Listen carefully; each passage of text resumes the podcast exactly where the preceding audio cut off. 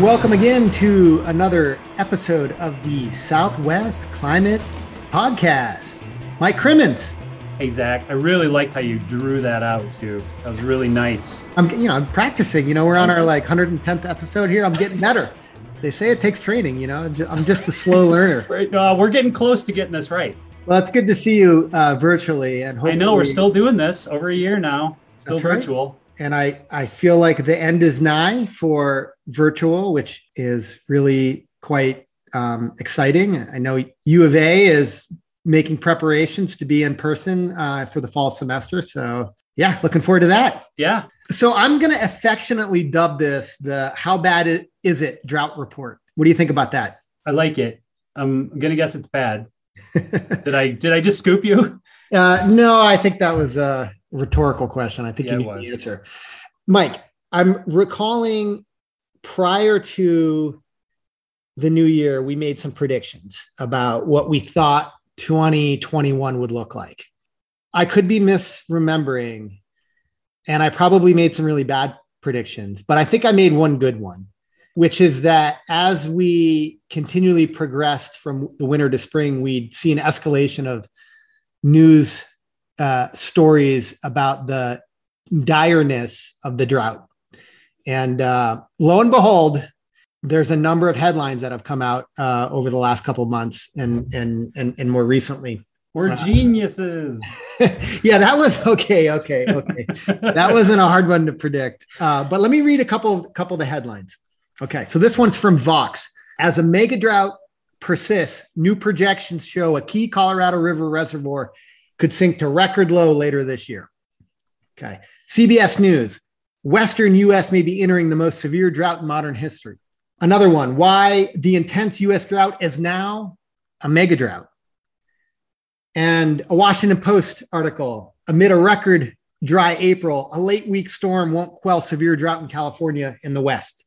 And those are just a few from uh, a variety of different sources. So yeah, so this is going to be the drought report. So um, let me take us through what I think we'll get to today, Mike, and feel free, as you always do, to to rein us in here. But you know, the winter's over for the most part. Like anything that comes now uh, forward is, is more an oddity than than than anything. And and and you know, maybe there's some precip for us early next week. Uh, that remains to be seen. Probably not for southern parts of Arizona, New Mexico, but for all intents and purpose, the winner is in the books, and so let's place the winner in a historical context. Uh, and then I thought it's it's it's worthy of us to interrogate this question of like how bad has it been? You know, has it been a mega drought? Is it a mega drought? Uh, so let's go there, and then let let's let's end with some some thoughts about the foresummer and what are some emerging impacts of you know the last two really dry and and and relatively warm uh, seasons. I like it. Nothing you want to add to that? No, you're so prepared. I don't want to get in the way of that. okay. Before going there, I wanted to make a, um, a sort of advertisement here. And we, we talked a little bit about this at the end of our last podcast about a game that we're going to offer and do a trial of related to the monsoon fantasy. So I figured we'd start this time with this plug because uh, I just don't know how long people are going to stick around on this on this podcast. and, and, and, and plus, this is a little bit of optimism. What we want to do is we want to engage interested people in guesstimating what the monsoon will monsoon precipitation will be at five different cities each month. And so basically what people are going to do is we're going to have this really cool web interface that are set up that you can log into. It'll be sort of like, you know, we just went through March Madness. We'll, we'll have like a running tally. So you'll score points each month uh, based on how close your guesstimates fall to the actual precipitation and, and you'll accumulate points. We may even have some prizes, still working on that. Not sure if we're going to have funding or not, but um, at the very least, uh, this will be a way for us to engage with interested people and see how good you guys are at uh, forecasting the monsoon. We're right now building this uh, infrastructure, the online platform, but if you don't want to miss being informed of of how this is going to go and and and and creating a, a, a, username and profile, then sign up for uh, Climas's uh, newsletter, and we're going to, you know, we'll be talking about it here as we go forward, and a few other outlets Certainly will be making people aware of, of it through this uh, uh, Climas's newsletter. So you can just search Climas, which is actually Climas, uh, C L I M A S. Um, so just search that, Google search that, and uh, you'll be able to find easily a way to sign up for a newsletter. So, so yeah, we'll we'll we'll be coming back and, and giving more updates on this. But I just wanted to let people know it's going to be super cool, and we road tested it last uh, last year in a much more informal way, and, and we're we're trying to make this um, a little bit more um, more gamified, if you will. So let's get to it, Mike. Uh, the last month, not not a whole heck of a lot to talk about. It's been roughly 40 days since there's been measurable rainfall in the low deserts and about a month for re- rain and snow in, in, in, in northern parts of Arizona and New Mexico. So has it been as quiet as that would suggest?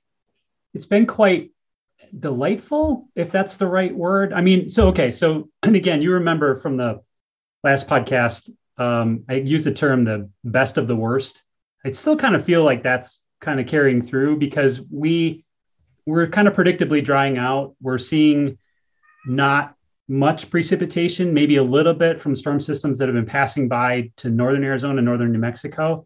We've been in a really active um, weather pattern. It, you know, we haven't seen the precip with it, but we've had a lot of these storm systems moving by and um, warming us up really, really briefly, but then cooling us down. So we've kind of had this roller coaster, which is really pretty common for April. And so that has brought a lot of the wind, but it's also kind of moderated the temperatures. So you just look at the last like 30 days or so, and the temps are, they were really warm early on in April. But if like looking at the last 30, 60 days or so, they're not, they're a little bit above average because of that, that brief warm stretch. But overall, the temps have been moderate. So if it's not going to rain, I at least don't want it to be super hot. And you know, that that heat can really exacerbate fire conditions. So I think that what we've seen over the last 30 days or 40 days or so has been pretty pretty run of the mill for what we'd expect this time of year, especially in the, the recent decades. And um, I'm not complaining too much. Definitely would have wanted more precipitation, but again, not expecting much this spring. So you mentioned that the temperatures haven't actually all been all that all that warm for the most no. part. I mean, if you look at March, for example, this is the most, I'm, looking at the most recent month of data. So we're at the end of April here. So, but, but just looking at March, pretty much below average for most of the, most of Arizona and, and the Western part of, of, of basically pretty much most of the West. Yeah. I mean, the Southwest proper, like looking, I'm looking at the Westwide drought tracker maps, looking at January through March. So even the last couple of months, like you said, doesn't have the last couple of weeks, but Arizona, New Mexico are pretty close to normal. It's been a little bit cooler off to the east, and a lot of that was contaminated by the um, really deep freeze event that occur- happened earlier in the wintertime. And then around, you know, Arizona, kind of, you know, maybe leaning a little bit above average because of a couple of warm ups. But again, temps have been moderate because we just haven't seen that really strong, pronounced ridging that would bring in those temps in the spring and really heat us up early like we've seen in past springs just hasn't hasn't really manifested yet. Yeah and when you look across actually the west um, and just going back to the rainfall picture i mean the the dry conditions are pretty much ubiquitous around the around the west. I mean there's a few places spot places that have above average here and there but for the most part you know this is a region wide last month of pretty low rainfall. You you don't really find yeah, you don't really find a coherent uh, region that has experienced uh, greater rainfall. So was there just what was what was accounting for that? Were the, were these were the storm systems just further north? Did they they they drop down further to the east? Like it's been you know this the storm track has been it's been entering through the Pacific Northwest has been slightly wetter than average. Is that correct? It does not show up as that being the case in the last 30 days. So, like in the last 90 days, the far Pacific Northwest was parts of it were slightly above average. Okay, so yeah, so the last month, the storm track has been basically storm systems moving through the Intermountain West, but they've been inland trajectory. So they just haven't had any moisture to work with. And that moisture source really decreases as you get further and further into the spring. There's just very, you know, the, the storm systems themselves get slightly warmer, so they can't carry as much uh, moisture with them because you just you're you're um, getting more of that um, difference between um, relative, you know, the relative humidity basically goes down as the storms warm up with the same amount of moisture. It's easier to do when the storms are really cold. The middle of winter, it's easier to, to make the precipitation. But as you get further into the, the spring, it warms up. And so those storms become less effective. The northern Rockies have seen a little bit more precipitation from these storms, but we're on the dry side of it. So we end up just getting the cool down and the uh, wind associated with those storms. Yeah, what's the lingering influence of the waning La Nina there? Do you do you think? Yeah, maybe. And again, this is the thing that still gonna have to go back and kind of look at this year and try to understand a little bit more. But some of that, I think we talked about this the last podcast, but the ENSO blog had done a, a couple of really nice posts on how unusual the La Nina pattern really manif- really emerged across the Pacific uh, Ocean as far as circulation patterns. It didn't look canonical. It didn't look like the past events that we would have seen. So you can look at like the winter of uh, 2011 into the spring of 2011, really deep drought for sort of Texas, Great Plains, New Mexico, reached into Arizona.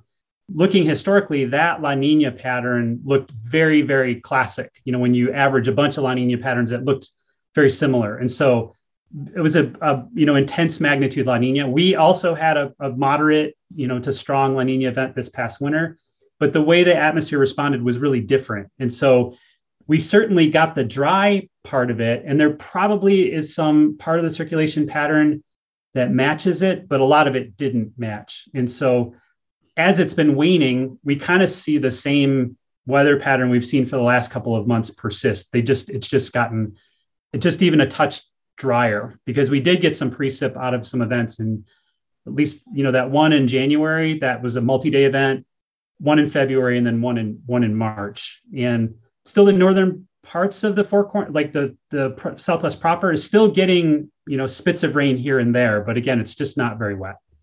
So I remember last podcast we were talking about the the, the dryness and you know it takes a couple days. We usually do this on Thursday or Friday, so it takes a couple days for the podcast to actually drop. And then I think if it wasn't last month, it was a month before that uh, it, it dropped when we were talking about all this dry uh, dry conditions and d- during a time in which it was was raining. And so there is some indication mike that that we may get some some relief. What's but I, I think you ruined it because you said it out loud. I mean i think it's like if we would have just stuck with that and you know people didn't wash their cars and or they did wash their car that'll make it rain right? I was I was get that backwards. But but yeah i think maybe the fact that we've we brought it out in the open we've ruined it.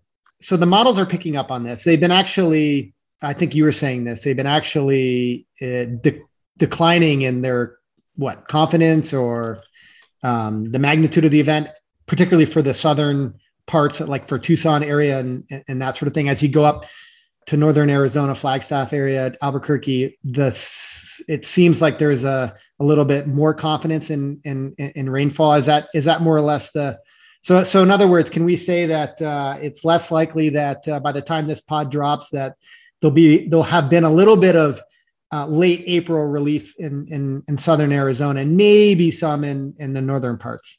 Yeah, I'm just trying to cover our bases here. Exactly. Yeah. No, they models are um, notoriously optimistic at longer time scales, and especially in the springtime. You know, they'll they'll look they'll often show really wet events for parts of the Southwest and always super skeptical of them. And as you get closer and closer to that, they usually dry out. And so I think that this one is probably going to be on the same trajectory. It just, it kind of makes sense. It's just harder to pull off. And again, in a warming climate, it's harder to pull off these um, events unless there's a lot of really cold air intersecting with a decent moisture flow. And those are harder to come by. Um, and they're really hard to come by in late April as opposed to even early April it's not going to change the picture. No, it's not. This is not. There was no drought buster on the on the, you know, the forecast scope for um, next week. You know, the the best it would do would be throw down a little bit of precip, increase the relative humidity, maybe temper uh, fire danger briefly, or at least give a break. You know, to to crews that are kind of positioning or maybe working on fires. That in its own right is, I think, beneficial but you know quickly what happens on the on the other side of these events is it warms really warms up quickly again well they also bring wind so i mean it, they bring the wind yeah so if they don't if this, if this event has some clouds some relative humidity and a little bit of precip, that's a way different wind event than a a dry, sunny wind event for a fire. So this fan is the, if you're going to get a wind flames. event, take this kind. Yeah, so it's it, it will come of no surprise to listeners who regularly tune in that we've kind of been trending in the in the trajectory of deep severe drought. And you know basically from december-ish it, uh, maybe january but probably in december we were pretty confident that it, it wasn't a matter of if we were going to be below average uh, rainfall for the winter. It was just a matter of how much. Yeah. So so so here it is putting this winter the last six months into some historical instrumental historical record. Uh, so this is over the October through March period. Does not account for April. Uh, like I said in the beginning, uh, April has been for the basically dry everywhere. Maybe there's been, I think, Mike, maybe there was a little bit in Cochise County and and that sort of thing, but but few and far between uh, rain events for April. But but anyway, the, this picture for October to March shows that uh, oh i would say if i'm doing my eyeball spatial spatial average right now that something like 75% of arizona is in the the bottom 10 percentile and then the the the other 30% is somewhere um you know it's it's in the it's in the the bottom 33rd percentile so the winter was again it's it's not historical here. And I, you know i can actually put some numbers to this. So for tucson yeah so let me give uh, uh, different numbers here. This is a, a, slightly different period. So this goes back to mid mid october but actually incorporates uh, um, part of of uh, of april as well. And so if you look at tucson it's been it's been the seventh seventh percentile. Phoenix is is is the ninth percentile part around Flagstaff, like Winslow area, fifth percentile. You look at like Las Cruces, the 22nd percentile, Albuquerque, the 13th uh, percentile. So not historically dry, not like the driest, Mike, but this is not a um, this is not a good picture anyway that you spin it in terms of the the the entire winter rainfall. So and- okay, so let me let me put my little my spin on this too with just a couple of numbers here too.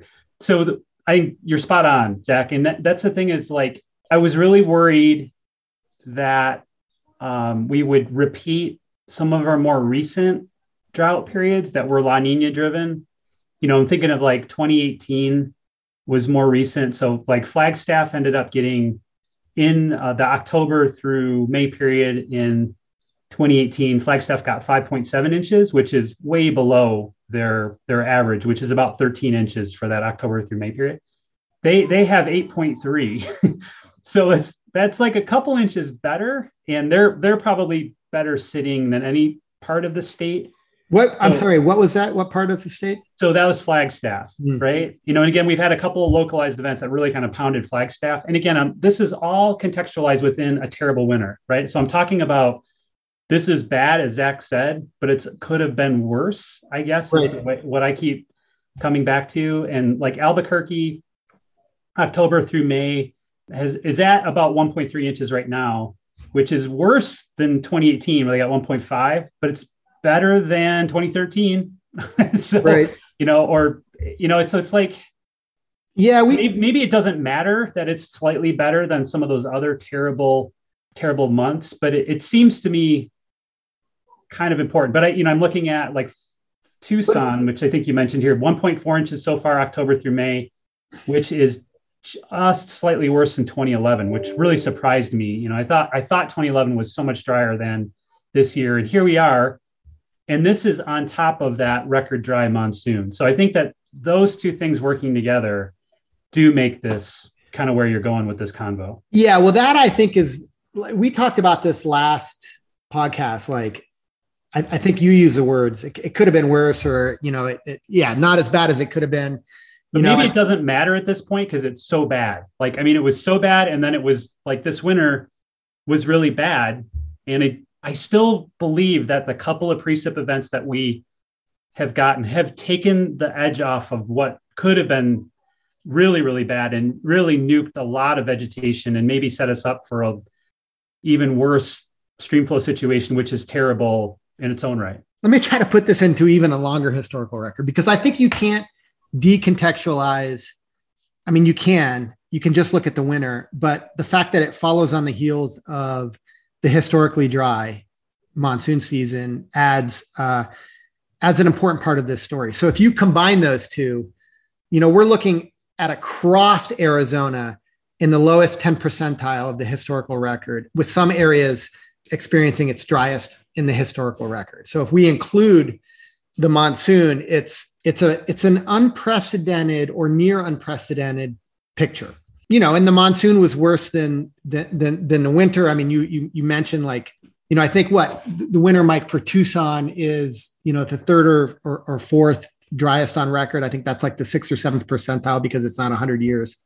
I was curious, right? Like, so going back to the headlines that I read in the beginning, like, you know, that are referencing like mega drought, um, which we can talk about in a minute. But I, I was curious, like, how how deep of a drought is this, or how unprecedented are these back to back seasons? So, fortunately, we have some of the best paleoclimatologists in the country at the University of Arizona who do some amazing work on uh, tree rings and other proxies to try to piece together precipitation that goes further back than just you know the last 70 80 years where we have actual like rain gauges and thermometers um, so i asked uh, kevin Anchukaitis, who's in the geography department.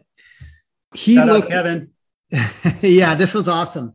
So there's this data set that um, has been created from something like 2500 tree ring reconstructions. It's a it's a gridded data set that you know they do st- uh, fancy statistical tests to, to, to, to, create to reconstruct precipitation in both the winter and uh, summer seasons over the continental us that goes back basically to the common era beginning of the common era. So to, so the, the the database it's the north american seasonal precipitation atlas has 2016 um, years in it uh, again from tree ring records. So he he queried that. And he wanted to know okay what was the frequency of, of just having a dry summer followed by a dry winter so this is below average or below median uh, for a summer then followed by a winter. Um, and i i think as you would expect it's not that uncommon to have those uh, consecutive seasons. About 27% um, for the, the southwest area experience dry summer followed by dry winter. All right. So then so we had basically a less than 10 percentile summer and a less than 10 percentile winter. So, what were the chances in the last uh, 2016 years, uh, or how many years in the last 2016 years did the did that occur? Dry summer, very dry summer, very dry winter. One percent of the time. So that's and that's where we are. We're in that one percent. So by all by these measures, um, you know, in the historical record, Mike, like it's un- very uncommon. And then if you go back 2,000 years, it's uh, it's it's it's it's it's very very uncommon. Um, so that adds a little bit more context to I think what we just came out of. Yeah. So Zach, I've got a I, I built a little tool online that I've shared with you, and I I've used it for sort of training on the standardized precipitation index. But I I can do a similar analysis. So I just I queued up just to follow on what Kevin uh, presented there too. And so this is using gridded climate data Prism, and I and it's available monthly from 1895 to present. And so I queued it up for just I think what you did. So I I chose July, August, September as the summertime, and I can calculate the SPI for that. And then I chose uh, January, February, March as winter, and I could choose some other timescales. But just to your point, um, in the historical record, based on this gridded data set, a very dry summer followed by a very dry winter has happened twice in that record. And the two years that happened were 1924 and 2001. Wow. Well, that's so it's rare. I guess yeah. what we're trying to say. Stumbling over words here. So that record that I was talking about you know the further back you go maybe the more uncertainty you you built in because there's just fewer tree ring records so if you subset the data from 1400 to the 20 uh, 2016 so a shorter record 616 years uh, for this area yeah, the less less than 10 percentile summer and less than 10 percentile winter was 16 years in uh, in that 617 years, which is basically two in a hundred, which is right. basically what you just came up with. So there's yeah. there's um, some consistency there. So we're not in uncharted territory, but we, for all intents and purposes, we might be. And if you add in like the the fact that it was likely much warmer um, over the last two uh, seasons than it was in the in, in, in the periods that we're referring to in in in the, in the way past, then you know it is un- unprecedented in that sense. Yeah, and I think that convergence of you know this is where the natural variability, climate change kind of collide, and so we can have it like we're just talking about instances of these combinations of events that are very, very rare in the historical record at the same time that it's warming. So it's clearly warming and it is warming due to anthropogenic climate change. And so that converging with this rare event makes the impacts all that makes them different than even some of the past events. So, you know, like the 1924 event that I just talked about, in that situation, you'd expect there not to be, you know, probably impacts on vegetation and soil water stress and you know water resources that you'd expect that you'd see now. So there's a there's a phasing here. It's a it's a dry dry. You know, most people in the literature talk about the sort of anti-phasing, dry wet wet dry sort of thing. But what would what are some of the controls on on on would there be anything that would sort of control a dry dry versus a wet dry sort of pattern? Uh, so is that a is that a rhetorical question? Um, well, that's a real question, isn't it? It's a real question. well, I mean, I think in the literature we've been picking at that, and there's there's a there's a hypothesis that's been out there in the literature and is you know um, been used that the summer monsoon season and the onset of it is controlled by uh, local land surface heating, and so if you as the sun gets higher in the sky and you are trying to build the subtropical ridge north, having dry soils and low snowpack allows the kind of the the synergy of having that warm land mass um, help the subtropical ridge build in, and then the opposite would be the case. You know, if there was a lot of soil moisture and a lot of snowpack, that that would hinder the advancement of the um, the subtropical ridge to the north. And that subtropical ridge is really important for the onset of the monsoon and really sustaining and bringing on that precipitation. So that's one. But that's an ant. That's a that's a wet. Oh, I'm sorry. You're right. I just that's a wet anti, dry. The anti anti. Right. Yes, that's right. So that's the anti. People have talked about the anti phasing quite. Yes, you're right. I'm sorry. So so the in the literature, and I think kind of intuitively too, is that the dry, dry, wet, wet would have something to do with some larger scale forcing, probably related to sea surface temperature anomalies, right? So, so that's the phasing of ENSO, you know, La Nina, El Nino, its impact on the atmospheric wave pattern, and then how that then relates to not only producing precipitation or lack of in the sum in the wintertime, but then how that translates into the summer. And it's it's not as clear to me and how that all sort of fits together. And it, in the literature it's even a little bit murky as well yeah i think it is murky. So i was i looked up this uh, cool study by an ex u of a graduate student that i actually went to graduate student with dan griffin. He put together this really cool paleoclimate reconstruction that we've talked about in the past but but using but but doing so um, for just the monsoon season. And then he coupled that with what had been done previously on the on the winter season. And he you know he found that um, and this again this is for a, this is for anti-phasing or opposing signs. So this would be wet and dry. Um, and he found that um, that there that, that that these the frequency of wet dry is kind of randomly distributed through time.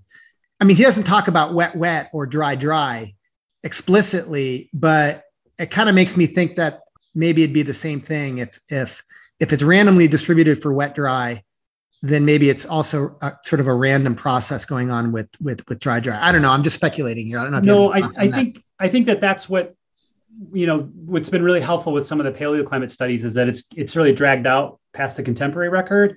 And this is why it's always so helpful to have the paleo. Part of the conversation here is too is that some of the things we're observing in more recent times may or may not be all that unusual or stable mechanistically. And, and if we don't understand what the mechanism is and it's statistical, then you've got a small sample and it may be, you know, just unusual with respect to the sort of longer term variability. And I think that that's probably what's going on. I mean, there's modeling studies like on the anti-phasing, you know, um, if, you know, the wet uh, winter leading to dry summer and vice versa, that do suggest that that land surface uh, heating is in effect um, but the tree rings, the paleoclimate study suggests that it's not, that it's more of a, an emergent property in the historical record. So then it's like, well, there's got to be some other mechanism at play here. In some of those studies on that paper, there's a couple other that you we were talking about, Zach, that really do suggest that the the larger scale circulation patterns that are being forced by tropical sea surface temperature variability are really important in this whole discussion. I think that's probably right too. So I was trying to get a beat on, you know, my the monsoon fantasy game by by then trying to figure out like, well, what's the monsoon?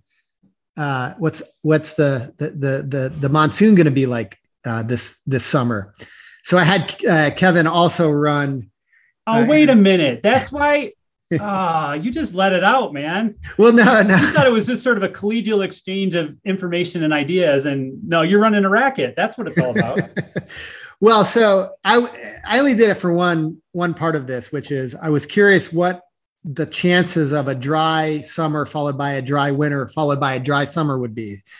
Um, and again, this is only for the last yeah. So this is for the full 2016 years. I'm gonna I'm gonna see if you can guess this. How many times in this uh, drought atlas or precipitation atlas do you think dry, dry, dry occurred?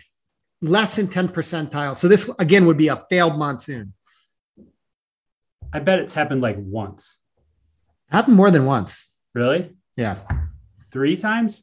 Happened more than three. I'll give it to you. 13. I don't, oh, 13, really? Yeah, that's 0.6%. I mean, we're, we're talking like real low, um, real low chances here. So I don't know what that's that actually, yeah, no, that, okay. Yeah, that makes sense. You know, based on what we were talking about in in some of the papers that we were just talking about as well, is that the the runs of dries could certainly they could even be hap- they could emerge by chance, just in natural variability as well. Yeah, and some of the bigger ones, or, or some of the times that that occurred was in the 1600s, uh, which to come back to this word mega drought, Mike, that's where part of I think the uh, mega drought story comes from. So in like the mid 1600s, there was a string of like eight consecutive seasons of really below average. Well, th- these are in standard deviation units. So um, there was, yeah. So in the in the 1600s, these are in standard deviation units, but there's five consecutive seasons actually that were below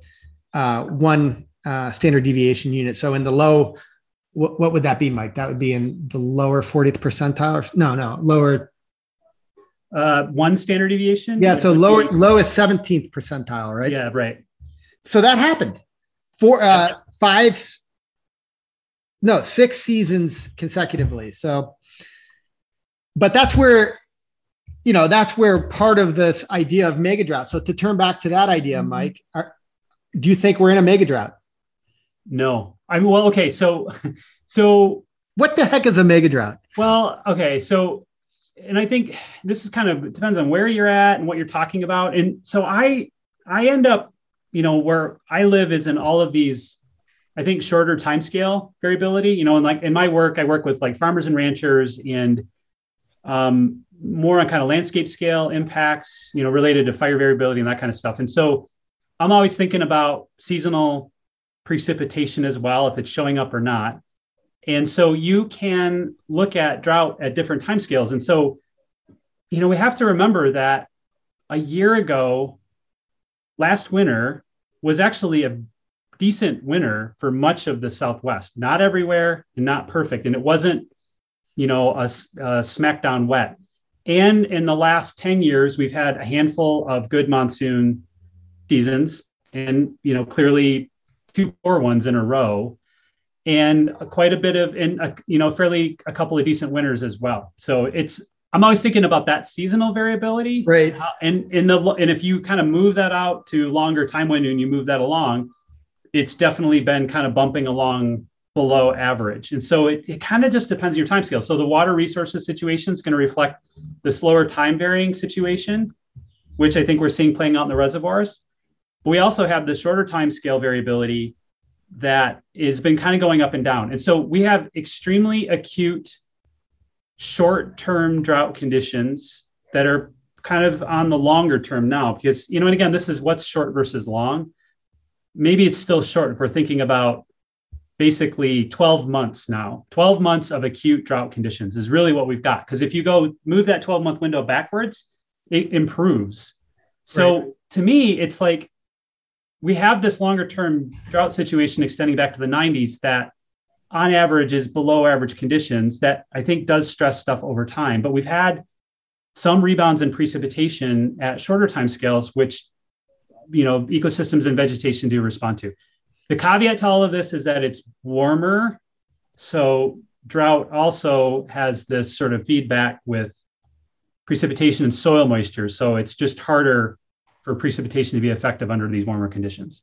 But this term mega drought, I think, is it's kind of an interesting term because it it is catchy enough. I mean, you saw in the or you you heard in the the headlines of some of those uh, news articles the the use of it. So it it it's it's gotten a lot of traction, and I was just interested in its in its roots. Can I say one thing too before you move into that? Because I think what you're going to say is really important. But I just want to make sure I clarified.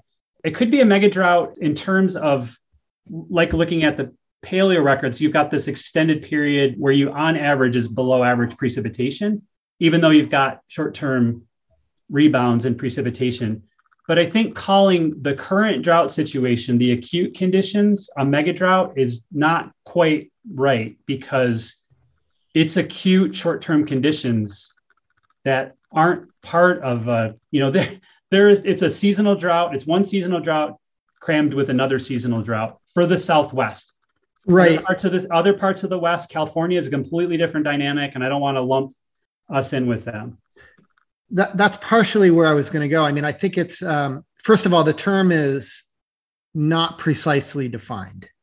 I traced down the roots of the the use of the term. As far as I can tell, it originated, and people at U of A will know about this more than me, in part because two people from the University of Arizona actually it was first mentioned in, in their paper. So this is Connie Woodhouse and Jonathan Overpeck. Overpeck used to be here. He's now at University of Michigan, but in a 1998 paper, I believe this is the first mention of it. So I tried to track it down because I was just interested in in like, well, how do we think about mega droughts and whether or not like, you know, right, the last two seasons that people are insinuating is is, is part of a mega drought is, is is such a thing. And so let me give the the the the the language from the paper in which it was first mentioned. These authors, Overpeck or Woodhouse and Overpeck, state quote during the 13th and 16th centuries, there is evidence for two major droughts that likely significantly exceeded the severity, length, and spatial extent of 20th century droughts. The most recent of these quote unquote mega droughts occurred throughout the Western US in the second part of the 16th century. So that was that second. Uh, the point here is that basically a mega drought would be defined in relation to something that just exceeds the severity, length, and extent of what we've experienced in the in the historical record. So that can be construed in a lot of different ways, right? So what severity are we talking about? What length are we talking about? What what's the spatial extent? I think all of this is just to say that it's a it's a word that um, I think has gained quite uh, a lot of traction in both in the sac- uh, academic literature. Actually, there's been an increase in trends of the use of the word. I also did that quick analysis, but but more so in I think the the, the headlines, in part because it's pretty darn catchy. It's clearly in that early work. It's it's long droughts on average, right? So so you have to you, you're thinking about something time varying and it's got to have some it's a slower moving process and it's a it's got longer extent it's longer duration anyways i guess that's what i'm, I'm struggling with is that so the term mega i think is talking about the intensity and duration over long periods of time which i think translates most readily in the southwest to the water you know the relation so it's like what are other systems that are that integrate climate over long time periods it's typically water trees. I think at that, you know, which mm-hmm. is why I think they kind of match up and they work well together. But we have this these sort of fast varying elements of seasonal climate that are also important. That are you can have droughts come and go, even in a mega drought. You know, that's at a longer time scale at these, you know, slower varying components of it. Um, so they both you can be in drought and out of drought at the same time, depending on what you're timing about talking about and what you're looking at. And so my other point here too is that I think what's been confusing as part of this conversation is that we've now moved this temperature aspect into this, which is this the concept of aridification, which I think is really useful and important. And I kind of come back to that droughts start and they end. You know, so those those mega droughts in the past had beginnings and end based on those those tree rings. But if we're now going to call drought conditions that are both precip anomalies, but also increasing temperatures, mega droughts. They're they're not mega droughts anymore. They're permanent droughts because they're we're in a you know it's getting warmer, and so you have this aridification. So it also I think confuses because decadal variability is expected to continue as best as we know right now in climate projections. Decadal variability will continue, which means that there are drought, extended drought periods, and pluvials in our future, meaning that we could swing towards wetter conditions with more frequent El Nino activity under warmer conditions. So then, you know, if to, if now is a current mega drought with an extended drought period, it it will have an end to it even under warmer conditions, as long as we kind of tease those two things apart. Right. Yeah, and the the, the most recent pluvial that you were mentioning is, uh, you know, basically preceded the the really uh, dry conditions in the early 2000s. So we had a protracted period of actual like wetter conditions, and a lot of the the reservoir systems were, you know, at relatively high levels in comparison to now. And yeah, we've been in a, for the most part, a more persistently drier time in the last 20 years. Yeah. So I use I use drought indices a lot. I mean, it's kind of the tools of the trade for me. And one of them I, I was talking about standardized precipitation index just by itself, just precip, so it's not including temperature in it. You can use this at a multi-scalar window. And if, if you use something like a five-year window and kind of move that across time, it dampens out all of the seasonal variability. We had, it shows up really, really nicely. There was a very, very wet period in the 80s. And then the more recent drought period, which you just said is about 20 years. Well, it was interesting about 2015, which was the hyper mega global Godzilla El Nino that I'm still sort of scarred by it, it was a slightly wetter time for Arizona, just slightly, not imperfect. And you started to see some of those longer term drought metrics actually sort of rise up a little bit. And then we've we've fallen off on the other side of that with more recent La Nina activity, 2017, 2018, and then this past year. So, you know, we're kind of in this noisy part. And again, I'm not saying the drought's going to end in the next two years, five years, or even 20 years we just don't know like we don't know how to anticipate those transitions but if it's a drought it actually has to end but it'll be trying to do that in warmer conditions which changes the water balance side of the equation right and it also means yeah exactly it also means that it, will be more arid in a you could have an, an arid period where the precipitation is relatively plentiful uh, Right. Yeah. Yeah. I mean, it'll be a, it'll be a different system. So the way the water moves, through, and this is where I just think we've got to really get our heads around what this looks like in the future. You know, like this is where I feel research should really be kind of pounding on is like what does what does like returning to some, you know, and again, we don't know when this will happen, but some higher level of precipitation under a warmer climate. You know, like how much less effective is it, or is it, you know, like you know, scaling with that? Well, so there's some measures of that where they try to scale stream flow. I mean, it's a little bit more complicated, but try to scale stream flow based on, you know, temperature changes. So what does one degree, uh, an increase in one degree of global or regional temperature mean for uh, stream flow? And boy, I just read this paper. It was in 2020 from Science. And I think it's like something like nobody quote me on this, but I think it's something like what eight nine percent of decline in stream flow. Yeah, for- no, that that's the I think it was Milly. Yeah, was one of the authors, right? So, but there's an there's an even more there's a whole litany of papers now that are building. And Connie Woodhouse and her team just did a paper out this year same sort of refinement, and it's you know it's it's on the it's order of like high single digits to low teens scaling with a degree, and this is de- de- decreases in stream flow in the Colorado River because of reduced snowpack. So right. I'm not. I also I want to make sure that I'm I'm clear here that it doesn't mean we're going to have more water in the future as it gets wetter. I think it's just it's the opposite of that. The warming as it gets it, as it gets warmer.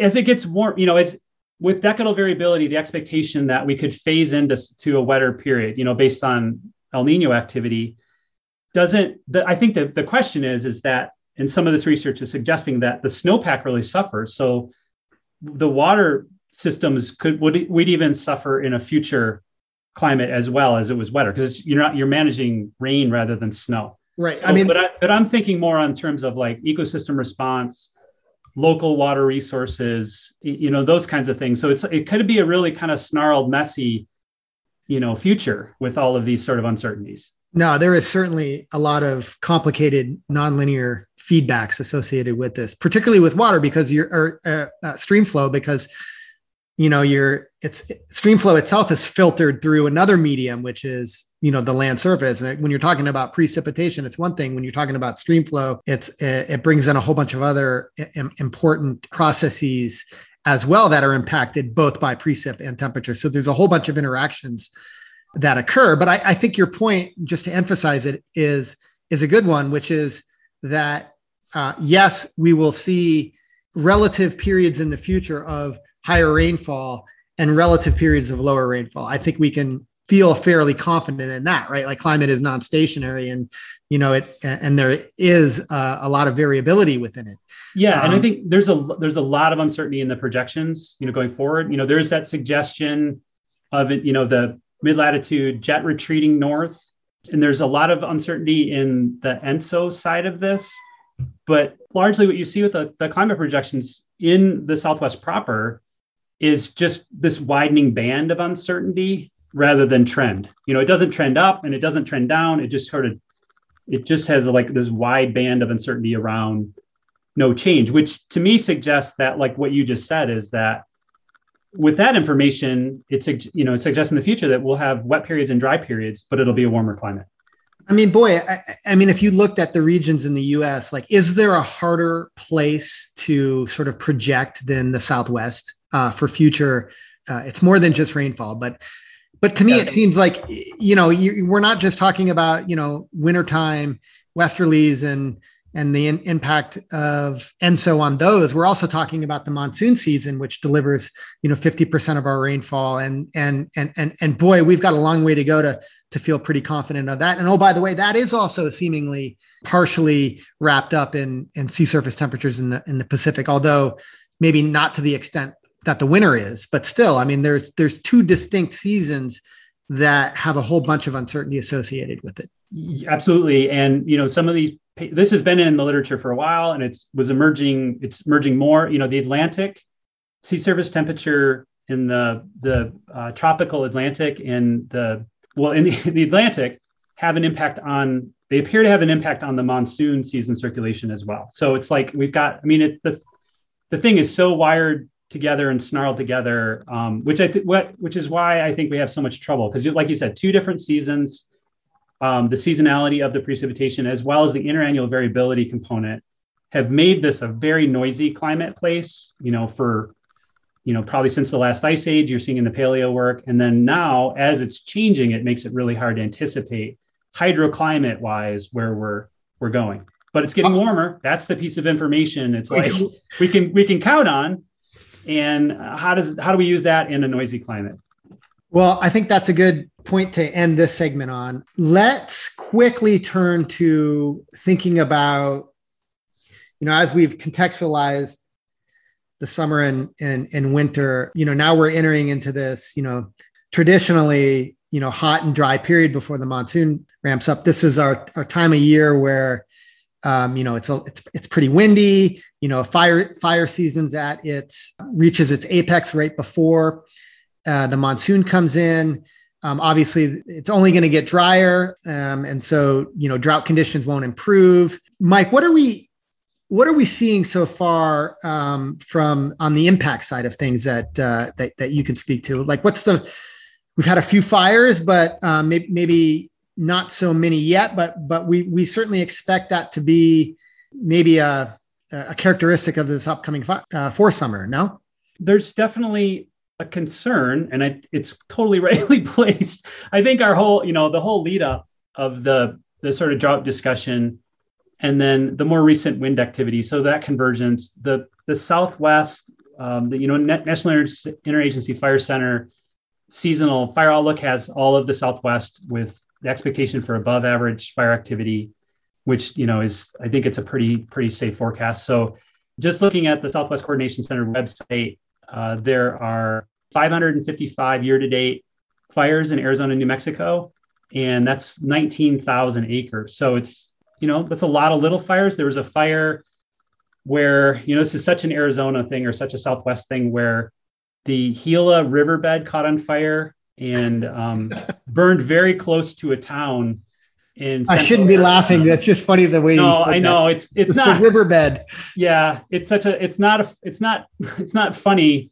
It's a very. It's very because it was you know it, it burned down a bunch of structures in central Arizona, but it's yeah, it's it's, a very Arizona thing because it's a water, it's a river without water in it, and a lot of I think it burned through tamarisk, but they had they had you know large tankers on it very quickly, and then there was another fire in southeast Arizona that's actually burning right now that they very quickly had large tankers on too. So there's a lot of pre-positioning and a lot of resources down here to kind of jump on stuff. It is April and um, it's windy. We've had a lot of red flag days, and we've got these really dry conditions on the ground.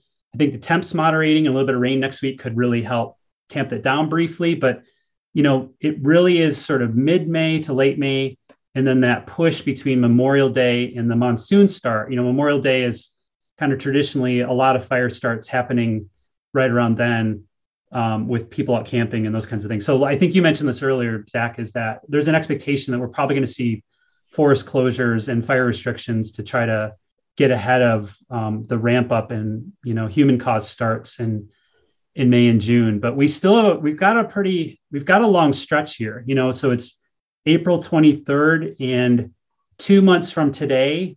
Do you think it'll be humid and raining everywhere? Boy, I hope so. I do. I do too. I do too. But I just like I I just remember too many June 23rds where that. Oh, it's was, it's no. it's unlikely. Hopefully, it's there's signs that it's uh, it's on its way. In terms of the fire season, I mean, some of this some of the risk will depend on just how fast it warms up too. Yeah, this windy stuff could be really problematic. You know, if the wind keeps going into May, that will be one thing to contend with and, and deal with, which could be really problematic. In the, you know, the flip is is that we the ridge starts to build in and we get into kind of more stagnant but much hotter weather. So then you've got this situation where you have these sort of wind-driven fires, like we saw with the Wallow fire, or you can have the ones that are plume dominated, like the Rodeo Chediski. And those are two kind of different weather conditions in the background, both not helpful for fires. And so there's a risk of both of those kind of going forward even in a high risk it, it's you still need some ignitions and you know half the ignitions come from you know lightning so they do but they don't typically occur till like so the the bighorn fire if you remember it was really strange early june kind of stray storm lightning strike that mm-hmm. sparked off and then it was just like poor timing you know like if it didn't if it hadn't done anything maybe that fire wouldn't have started and then we had such little lightning later, it might have said it. We might have just gotten through the season. Right. That was the Mount Lemmon fire last year, right? That's right. Yeah. But like 20, I think it was 2017, 2018, deep La Nina. It was very dry fall, winter. Uh, some of the driest for, I think, like uh, some of the northern Arizona stations, but there were a ton of forest closures that spring. And the fire activity, I think, was really kept down because of a lot of those management decisions. Yeah, I mean, I think you know we've talked about this before, but f- fire uh, is one of those complicated systems that involve both people and and the environment. But there's no doubt that like a drier a drier period before is just sort of sets the stage for higher risk. It doesn't necessarily mean that that risk uh, will come to fruition. Like I said, like I mean, it could just be that there's not as many uh, lightning strikes, cloud to ground strikes this year as as in the past. I mean, that's possible, but certainly uh, the the the stage is set, I guess, for elevated risk, and we're seeing that in those in in, the, in those forecasts. So I'm sure that the, the the fire folks are are are pretty keen right now about the the next couple months. Absolutely. Anything else, like in terms of impacts? I mean, one thing that we didn't mention that I don't want to dwell on too much here, but I alluded to in reading some of the headlines in the beginning was was just that the Colorado River, you know, for the first time is projected to be below sort of its one of its like metrics for Lake Mead water levels at Lake Mead that then trigger what they call these shortage sharing agreements. So that's actually gained a lot of sort of headlines. We don't have to delve too much into that, but I, it is worth saying that the, the, the headlines relate to the, the the forecasts that were made in April that suggest that by June the, the water levels in Lake Mead will fall below um, this important uh, elevation 1075 which is t- the meters above sea level that the water level elevation. But that really um, the key forecast is made in august uh, and if the water levels are projected to be below that 1075 for january of 2022 that's what t- triggers um, the shortage sharing agreement so that's all to say that that's going to be a story that's going to be evolving um, nothing in the next few months are going to change that picture. Uh, what could change that picture is what the people think or the uh, uh, the forecast for next winter will look like, and and we really can't get into that at the moment, Mike. Just in part because this is the time of year where it's the most difficult to forecast the uh, the winter season. It's called the spring predictability barrier that we've talked about before. But um, I did want to hit just before closing here, Mike. The monsoon forecasts from the Climate Prediction Center are, are, are still a little bit bullish. How do you feel about that? I'm trying to I'm trying to guard against wish casting because that's I just feel I feel I feel like I want it to be true. I'm not being objective, I guess, at this point. It for the second month in a row has shown above average a, a lean in the odds towards above average precipitation for July, August, September. I really hope that's true. I'm I'm a little worried that it's maybe bullish. Yeah, I don't buy it, but I'm. I'm I guess that was a, that was yeah. a long way of saying I'm not convinced yet either. I'm not convinced well, yet either. And also, I mean, these forecasts, like there's slight shifts in the odds. So you know, when you open the hood of of them, they're a, they're quite difficult products to use. I mean, but so aside from the numbers, they they are indicating some enhanced chances of probably an earlier onset of the monsoon, maybe related to the low snowpack that allows the monsoon ridge to sort of encroach further. But I, my feeling is that this is there's not a lot of confidence around this, although it is surprising that for the second month in a row that these models are saying that. I'm just not confident that there's a ton of skill in the monsoon forecasting at this moment. Yeah, the National Multi-Model Ensemble has certainly the, the, take on it this month is it's not particularly wet across the Southwest, but it's dry across the Great Plains. It's got this sort of classic signature where if the Great Plains are, and it really does, it speaks about the position of the subtropical ridge. If it's in a, if it's if it's in a good spot for Arizona, it's typically dry for the Great Plains and kind of vice versa, which we kind of saw a little bit last year and the previous year. So, so the models are suggesting, the dynamical models are suggesting some good ridge placement for sort of northern Mexico, southwest proper, at least average precipitation, which is certainly fine. I mean, I would happy I'd be happy if that I would be happy if that worked out. I'm I like you said, I'm not totally sure um, yet. Let's go with it. Yeah, I, I, that's just it. It's just like I feel like why not, right? I don't know if I can emotionally take it though to get all hyped up for that and then to to have your your whole thing about four dry seasons in a row from the Paleo Records Act that was crushing. yeah. Well, hopefully, you know, we'll we'll see who's optimistic for the monsoon fantasy. You know. Yeah, that's right. That's right. We'll see who's you pessimistic. Know where, you know where I'll be. Yeah, and we and we'll see how how people's guesstimates change by the month. So yeah, yeah, get ready. Really I'm, I'm, I'm excited. I'm excited for that. I know we should actually make people bet mid-May. I mean, that's a that's that's really getting out there. yeah, it will be interesting to see collectively how so skillful is a term of art in forecasting. How skillful um, the collective forecasts are for the monsoon. And wouldn't it be cool? Just I think it would be really cool if there was, you know, some collective consciousness skill in in these monsoon forecasts. Maybe tapping into sort of a some sort of deep seated geographical knowledge. I don't know. I just I had the vision of the Matrix where everybody had that plug in the back of their head. That was it sounded like some evil genius scheme that you were you're coming up with there, Zach. Yeah, well, we're gonna test that. All right, Mike. I'm looking at my computer percentage here, and I'm at five. I wondered why you st- shut your camera off, so I expect you better wrap it up there. Yeah. So, but that was good. I, I think we covered all the bases. Let's put these this last you know 12 months of um, failed monsoon followed by a pretty severely dry winter in, in the rearview mirror. And let's um, you know let's hope for a relatively mild for summer and then a booming monsoon. Yeah safe safe no no big wildfires and then onward to the monsoon. All right. Well thanks mike. I appreciate the time and uh, looking looking forward to hanging out sometime soon in person. All right. Put our glamour shots on the web too All right. Thanks, everybody, for listening. Thanks, Zach.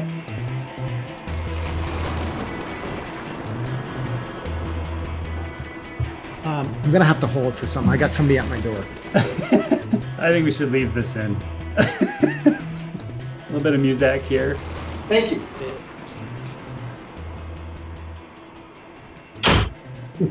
I have landscaping. Life Sorry. goes on. All right, let me let me back up really quickly.